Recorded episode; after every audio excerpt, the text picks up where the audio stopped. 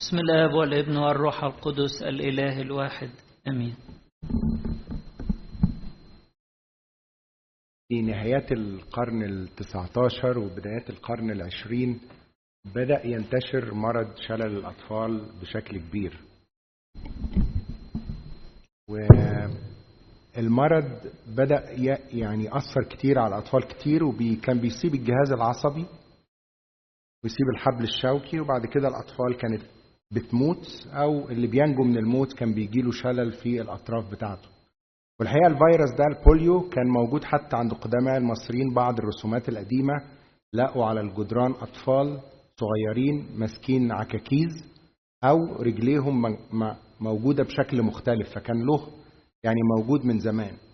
لغاية سنة 1950 في دكتور في أمريكا اكتشف ال vaccine بتاع مرض شلل الأطفال وبدأ يجربه على نفسه وعلى أسرته قبل ما يبتدي يجربه على معظم الناس اللي كانوا مصابين. وتقريبا في 1955 بدأ ينتشر ال vaccine وأنقذ ملايين الأطفال في العالم من هذا المرض اللعين. البشرية قدرت تلاقي vaccines وأدوية لمعظم الأمراض إن لم يكن كلها. أمراض كتيرة. لكن في مرض واحد البشرية ما قدرتش تعمل قصاده أي حاجة وفضلت عاجزة هو مرض الخطية. واحتاجت إن السماء تتدخل ويتجسد الله الابن وينزل لينا ويخلصنا جميعا من هذا المرض.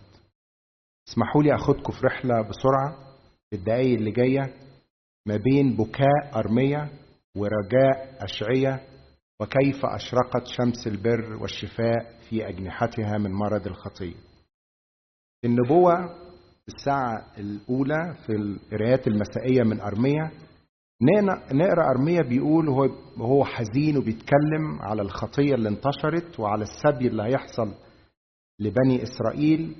بيقول لاني ها أنا ذا مرسل عليكم حيات أفاعي لا ترقى فتلدغكم يقول الرب.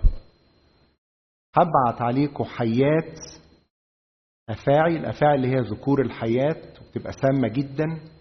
ما ينفعش معاها رقية اللي هي لا ينفع معاها لا سحر ولا نوع من الشعوذة وكانوا زمان يستخدموا بعض الموسيقى للتأثير على التعابين. فربنا بيقول لهم الحياة اللي هتيجي عليكم لا ينفع معاها لا دي ولا دي وهتبقى قاتلة. ولا حتى هيكون في حية نحاسية زي ما حصل أيام موسى القديم. وبعد كده أرميا يصرخ ويقول من مفرج عني الحزن؟ قلبي في سقيم. الشر اللي شافه أرميا وسط الشعب خلاه يصرخ لربنا يقول له مين يعزيني؟ مين يفرح قلبي؟ مين يشيل الحزن من عني؟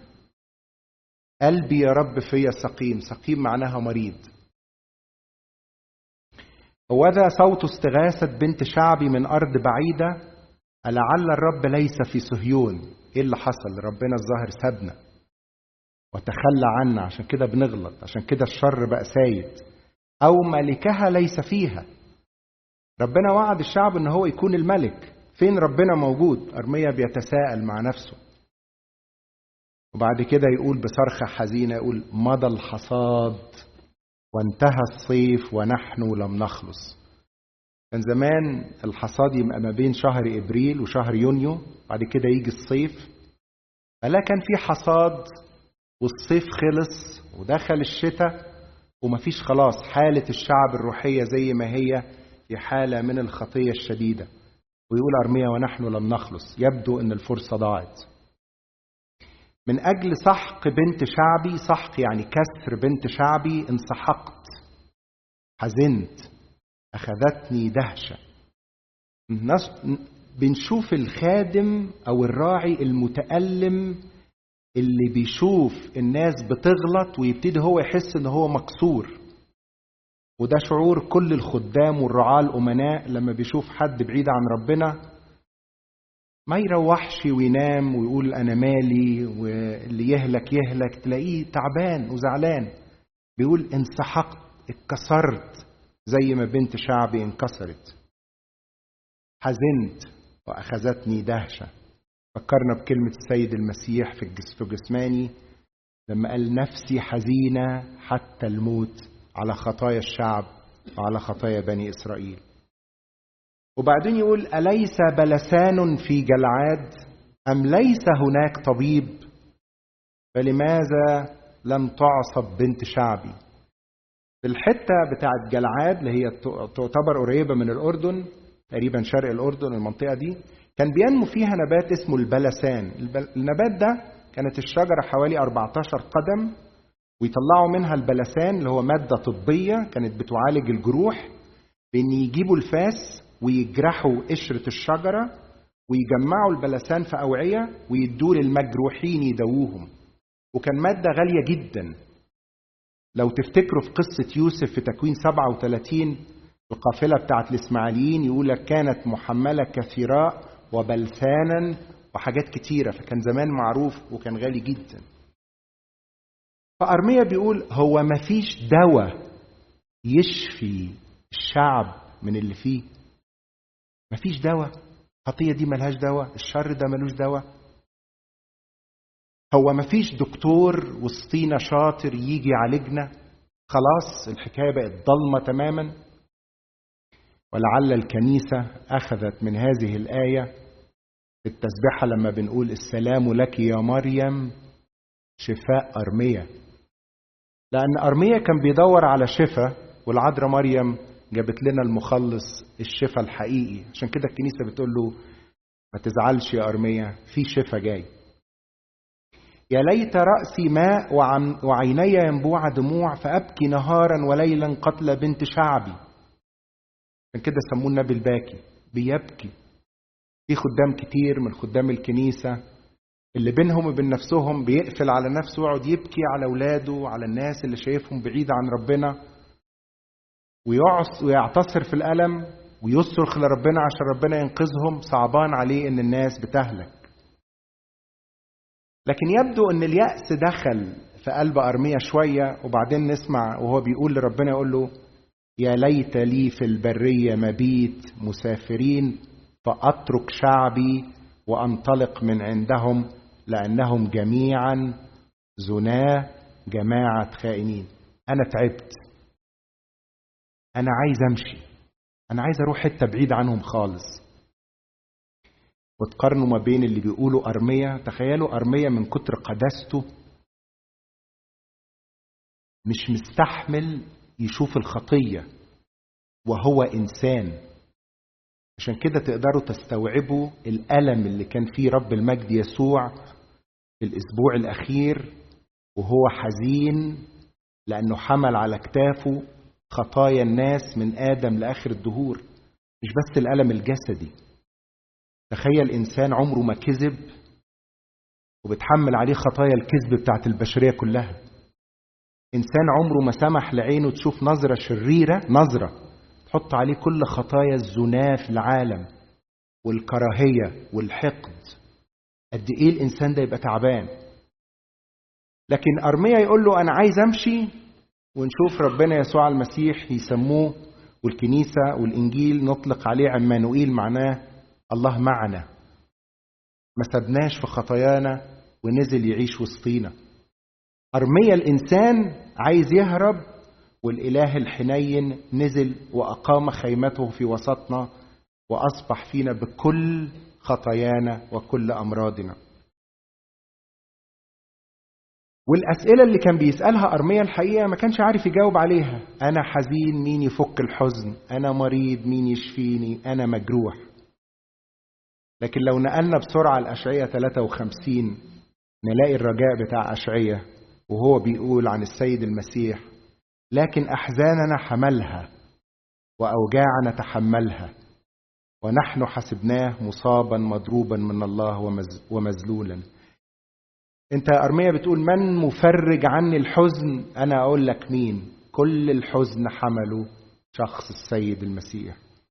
والأوجاع اتحملها. أحيانا إحنا مش بندرك عمق الآية دي. فما زال كتير مننا بنحزن وشايلين أوجاع. لكن اللي يركز في الآية يقول احزاننا حملها أوجاعنا تحملها. ده يعني خلاص فعل في الماضي. خلاص حصل. ويكمل ال- ال- الآية الجميلة هو مجروح لأجل معاصينا مسحوق لأجل أثامنا تأديب سلام عليه وبحبره شفينا يعني بجراحاته. وكأنه أرميا اللي بيدور على بلسان في جلعاد عشان يشفي الجروح أشعية بيقول له شفى الجروح بتاعتنا من جراحات السيد المسيح اللي جت من القصبة والمسامير ومن اللطم واللكم اللي حصل له. فبيقول له الشفاء في شخص السيد المسيح. عشان كده ربنا يسوع المسيح لما جاء في لقا أربعة وأول ما بدأ يخدم وادوله يقرأ السفر قرأ الحتة بتاعت اشعياء 61 وكل القراءات دي اتقرت النهارده فدفع إليه سفر اشعياء النبي ولما فتح السفر وجد الموضع الذي كان مكتوبا فيه روح الرب علي لأنه مسحني لأبشر المساكين أرسلني لأشفي المنكسر القلوب لأنادي للمأسورين بالإطلاق للعمي بالبصر وأرسل المنسحقين بالحرية. تقريبا نفس الكلام اللي كان بيقوله أرميا. شفاء وكسر وانسحاق السيد المسيح جه يعمله.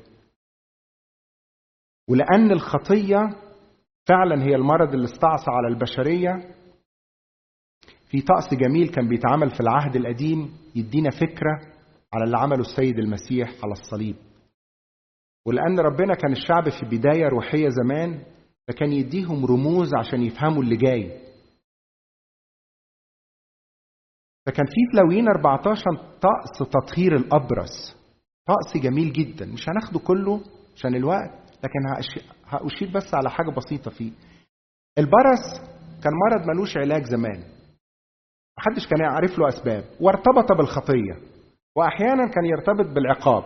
تفتكروا لما ربنا عاقب مريم لأنها تكلمت على موسى في عدد 12 وجحزي لما تلميذ اليشع قصة نعمان السرياني أصيب بالبرص فارتبط في ذهن الناس إنه الابرص مرتبط بالخطية.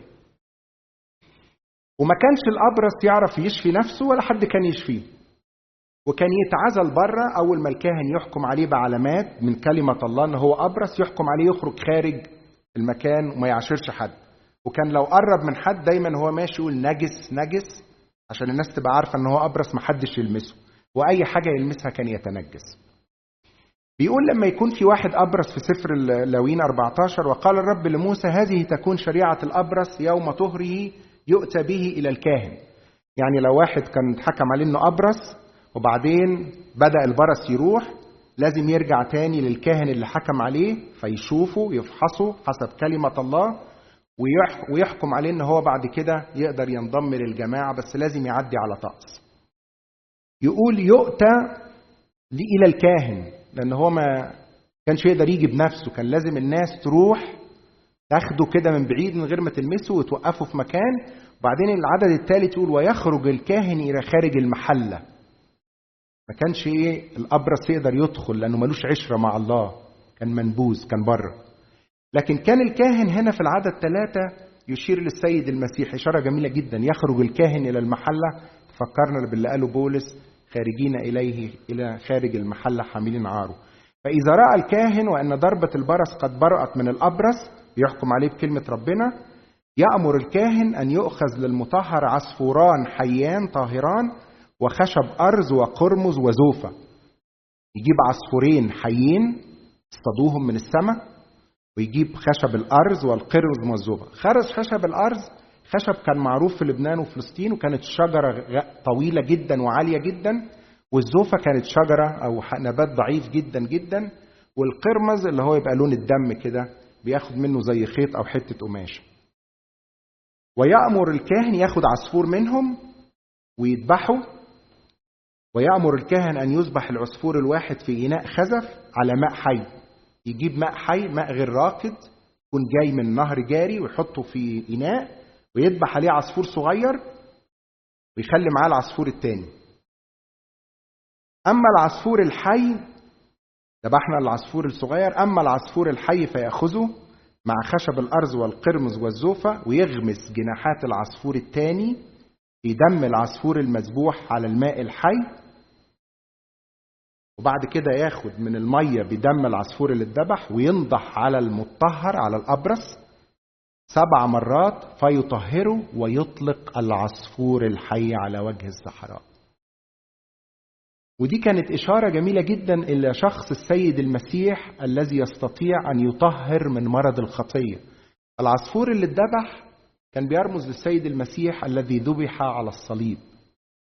والعصفور الثاني القائم اللي كان يصر الله إن الكاهن يعيسه في الدم يطيره إشارة إلى المسيح القائم من بين الأموات بس كان يبقى فيه آثار الدم في القرمز وحتة الخشب والزوفة علشان يعلن إن الأبرز ده تطهر بفعل العصفور المذبوح والعصفور الحي اللي طار. عشان كده نشوف في سفر الرؤيا لما يوحنا شاف ربنا يسوع المسيح أنه حمل قائم كأنه مذبوح. الجراحات ما فرقتش ربنا يسوع المسيح بعد القيامة وده اللي قاله لتوما تعالى شوف الجراحات اللي في جسمي. فطقس العصفورين اللي كان موجودين في الأبرص يشير إشارة قوية إن ربنا وحده هو اللي يقدر يطهر عن خطايانا. هي ما فيش تكفير عن الخطية بأعمال ناموس ليس لها تكفير غير بدم المسيح.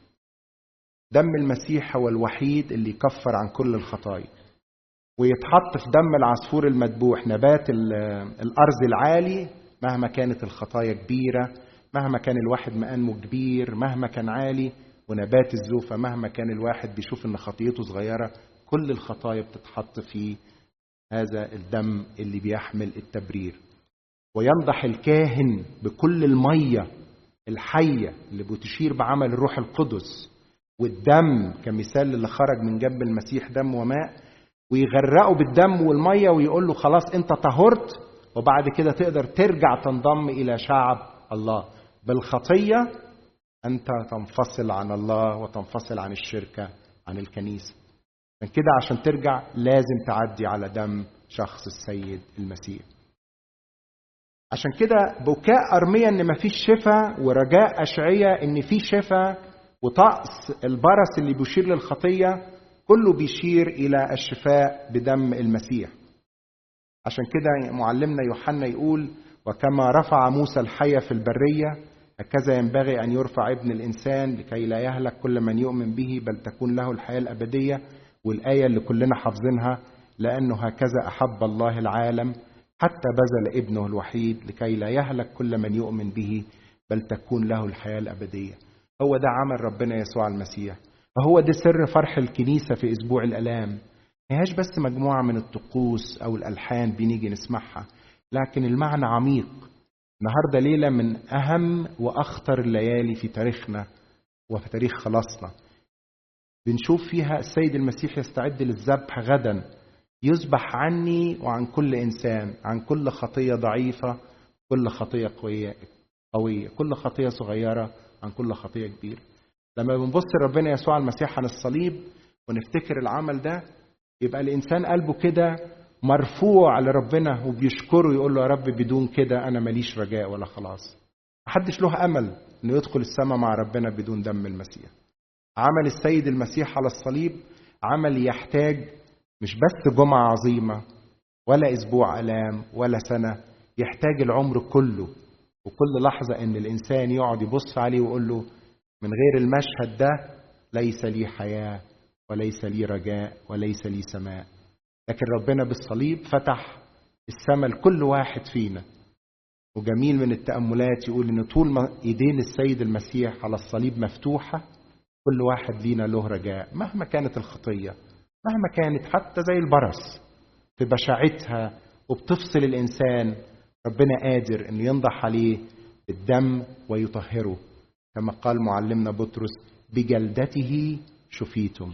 كلنا شفينا ولإلهنا المجد الدائم من الآن وإلى الأبد. آمين.